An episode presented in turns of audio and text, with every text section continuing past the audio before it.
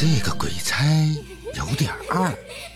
作者：易君子，乐亭文学授权，灵音社演播出品，主播是七少呀。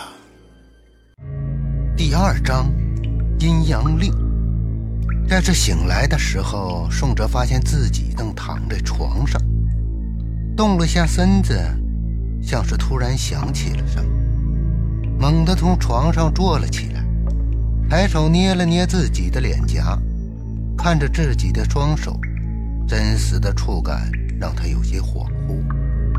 我真的活了！抬头看着周围陌生的环境，将他的思维拉了回来。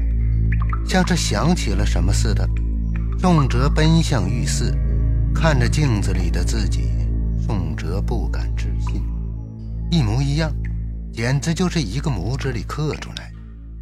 回想起昨天被车撞的惨样，宋哲根本不敢直视这一切。若不是周围陌生的环境，他真的以为这是一场梦。一阵冷风吹过，宋哲打了个哆嗦。看到镜子里的自己，身后出现了一个白色的影子。不用看了，这不是你原本的身体。扭头看去，是白无常。此时他正站在门沿手中拿着一把黑伞，似笑非笑的看着他。你怎么来了？回想起他威胁利诱自己，宋哲整张脸都黑了。我有些事情要交代于你罢了。倒是没有在意宋哲的脸色，白无常笑着摆了摆手：“等会儿说其他事。我问你，既然这不是我的身体，为什么会和我长得一样呢？”宋哲不解的看着白无常。白无常轻笑：“世界这么大，你怎么知道就没有人和你长得一样呢？”宋哲皱着眉头走到客厅，坐在了沙发上。那这么说的话，是我占据了这具身体，身体的原主人呢？这里又是哪儿？宋哲看着站在一旁的白无常，提出了自己的疑问。这里已经不是你原本所在的城市了，你也不用担心这些。身体的原主人是一个孤儿，就在昨天晚上在家中死于心脏病突发。他叫周海。是一个性格孤僻的人，平时也没有什么朋友，你也不用担心被熟人发现倪端。白无常耐心解释着，宋哲点了点头。白无常愣了一下，条件呢？条件？宋哲眨了眨眼睛，让我重新活过来，肯定是有什么条件吧？白无常嘴角轻轻勾起。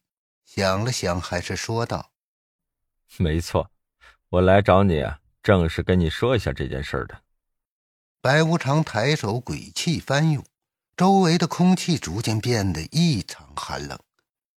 鬼气慢慢幻化出一枚令牌，甩手扔给了宋哲。令牌入手，冰冷沉重，像是拿着一块冰冷刺骨的冰块一样。这是宋哲的第一感觉。令牌为暗青色，正面刻着一个阴字，反面刻着一个阳字，周围刻的则是一只只恐怖的怪物和一些看不懂的花纹。这些怪物或是立，或是卧，姿态各异，形象百态，但不变的是，他们都是青面獠牙，精术万分。摄人心魂，多看一眼，似乎都要把灵魂吸入其中。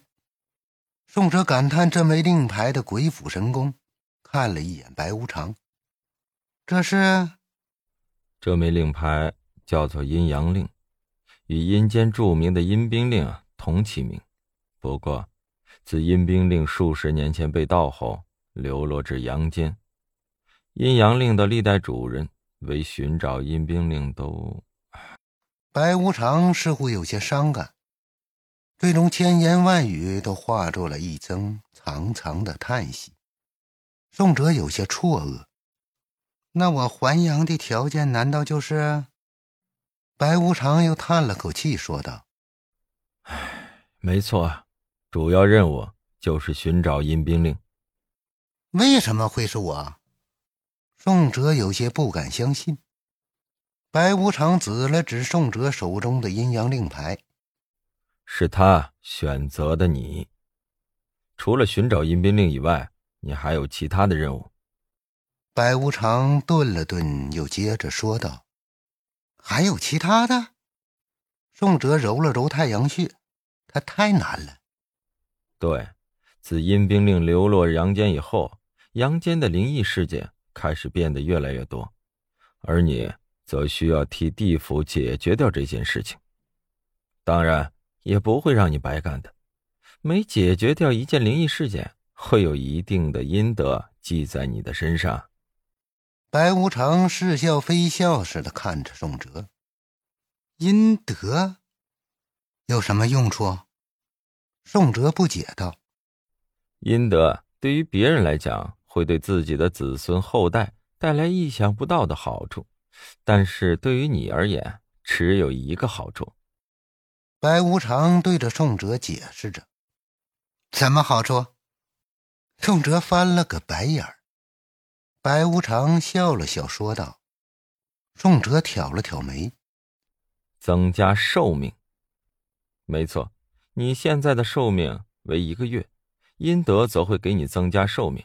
而获得阴德最快的方法只有一个，那就是度化那些待在阳间不愿轮回的鬼，或杀或剐，怎么样都随你。”白无常说道：“那么，这个令牌有什么用处啊？”宋哲举起阴阳令，冲着白无常晃了晃。我也不清楚，这个需要你自己慢慢的琢磨。我知道的就是它可以带给你想象不到的好处。白无常耸了耸肩，示意自己也不清楚。宋哲点了点头，低着头若有所思的把玩着手中的阴阳令，不知道在想什么。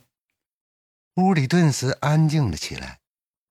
过了一会儿，宋哲抬起头，看着白无常，轻轻皱眉。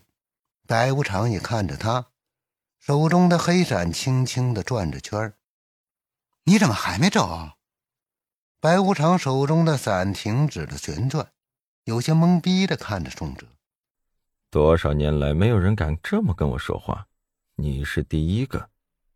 我呢，还有一件事没完成。白无常嘴角勾起了一抹略微邪恶的笑容。什么事儿？宋哲看着白无常又在笑，眉头微微紧锁。他咋那么爱笑呢？他总感觉白无常没安好心，这件事儿肯定不会那么简单。白无常挥了挥手，一张写满密密麻麻小字的羊皮卷出现在了桌子上面。这是什么？宋哲看着面前的羊皮卷，说道：“这个大概意思就是你今后所得的阴德，都要分给我一成，而你只需要在这上面滴上一滴血就可以了。”看着白无常的嘴角都快咧到耳朵根子的样子，宋哲捂了捂额头：“要是我不同意呢？”白无常脸色顿时拉了下来：“不同意的话。”你就只有一个月的寿命可活。你不会在骗我吧？